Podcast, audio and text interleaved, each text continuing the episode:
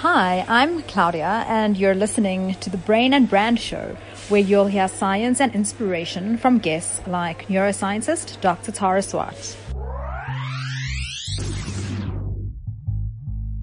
Hey guys, welcome to the Brain and Brand Show. I'm Timothy Maurice.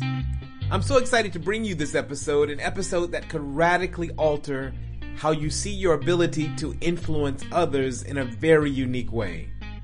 In this short but power packed listen, you'll hear why people want to eat you and why if you want to be successful and operate at an elite level, you'll want to serve yourself. I want to share up front that this episode may not be suitable for children, so please listen alone or while wearing a headphone. If you follow this show regularly, thank you. Your support means everything to me. Here's a list of thought provoking statements to consider as we get into this. Heartbreak and food poisoning trigger similar regions of the brain. Ever looked at a baby that was so cute and said, You're so yummy, I wish I could just eat you up? Have you ever performed oral sex on someone or wondered why many humans and other animals like bonobos enjoy this activity so immensely? What about religion?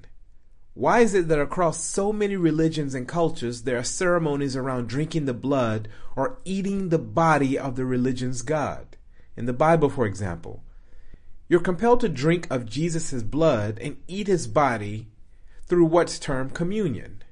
In one African culture, in the Sambia tribe in Papua New Guinea, boys drink the semen from other men in hopes of being transferred into more powerful men throughout the entire world, from Asia, Europe, and the Americas.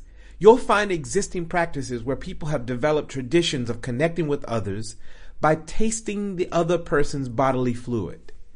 Do you think you're exempt from this? Well, if you kiss, think again. Have you ever just looked at someone you didn't like and said to yourself, You disgust me. You make me sick? These are just a few of the areas I'd like for you to think about as we go through this episode. Your behavior and body can offer nutrition to another person's brain, and it can make you the most human you will ever feel. But it can also be poisonous and disgusting and make you sick.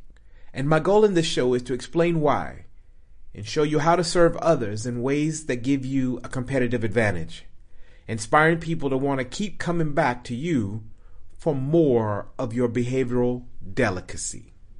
Before I jump into the science and the three hacks on how to serve yourself at a high level and why you should consider your behavior as nutrition for others, consider this story about my sister. Recently, my sister phoned me to tell me she has a work colleague that she believes is making everyone in the office sick because of their attitude. So she asked me, could a person be infecting the office with their negativity? And I shared with her the science of how stress and negativity can be transferred from person to person to cause the breakdown of your immunity or your ability to fight disease. I explained to her that her work colleague's stress can even disrupt her sleeping patterns due to the excessive release of stress chemicals. You see, these chemicals can restrict the flow of melatonin, which helps regulate your sleep patterns. Here's the thing, in a nutshell. I confirmed to my sister that yes, her asshole colleague is making her and her team sick.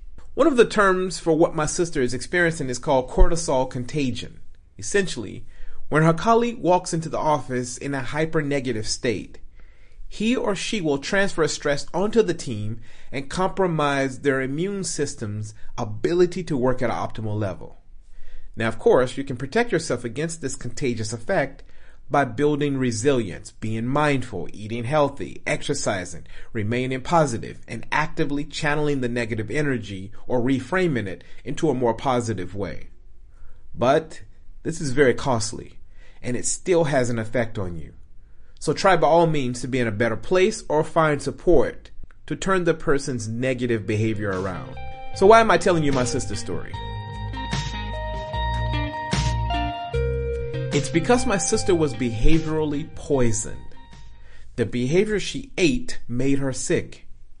The same way a chef can cause food poisoning by serving rotten seafood or outdated fruit influences your body in a similar toxic way. You may be asking, can the opposite occur? Can an incredibly positive person make you feel better? So while this answer may seem obvious, let's look at the science of why my sister's other colleagues, the positive ones, can trigger mood enhancing effects. Have you ever been to a restaurant that served incredible food with an amazing ambiance? The impact this experience had on you may have lasted for days. So what you're experiencing here is the neurochemical effects of positive people and the environments, and they are very real. And the boost you're getting is your body releasing a cocktail of brain and body enhancing effects. So yes, you can feel better by being around positive people in a very real way. Our sensory brain helps us digest each other's energy as both a benefit or a deterrent. The brain smells, feels, tastes, and ultimately senses other people in order to know whether or not they can help you on this journey of survival. This is a stealth, powerful mechanism we're wired with. For example, when your brain is triggered that someone's behavior doesn't taste quite right, or something smells off, or fishy or just doesn't feel like you should continue with them. This is a powerful mechanism you've been wired with to protect you and to enhance your life, giving you a better chance of thriving through the difficult terrain of life. You see, people can be very manipulative, but if something doesn't feel, sense, tastes right, you can't trick that feeling. It goes much deeper into the gut. A feeling of disgust is trying to tell you that this person's behavior could lead to destructive consequences, even death, even on a sexual level. A disgusting smell helps you detect disease in order to keep you from being sick or worse, becoming pregnant by someone who could pass on disease. So when your gut is registering this, it's possible that your mind is too busy to pick it up on a conscious level so that's what the purpose of your unconscious gut is for. So let's talk about how you serve people a refined, delectable meal of inspired behavior to help you get ahead in life. Your values are ingredients. Excellence tastes good. If you're late to a meeting and your colleague values time, this behavior will leave a negative taste in your mouth. Here's the fundamental principle. Creating an environment where people can thrive, even if challenging, is setting the table for people to enjoy their behavioral meal with you. Here are three of my personal hacks on how I ensure people enjoy eating what I serve. Number one, I make things easy for people. Even in emails, I state clearly upfront what this mail is about and what's expected of them.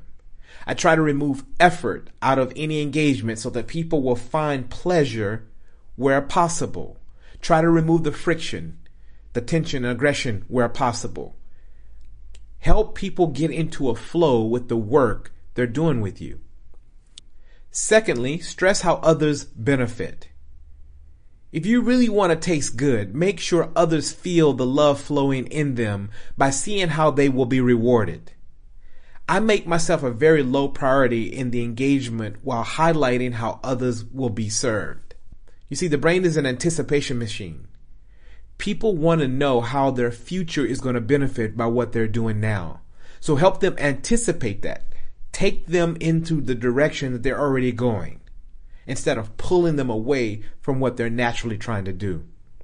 And thirdly, one of my biggest hacks is this. I push people to their edge but I make them feel equally safe. While pushing, I embrace their fears. So I demonstrate that I got your back as I push. Nothing tastes and feels better than discovering something about yourself, extending your boundaries, becoming more than you thought you could be. And if someone helps you do this, you're going to love eating what they serve.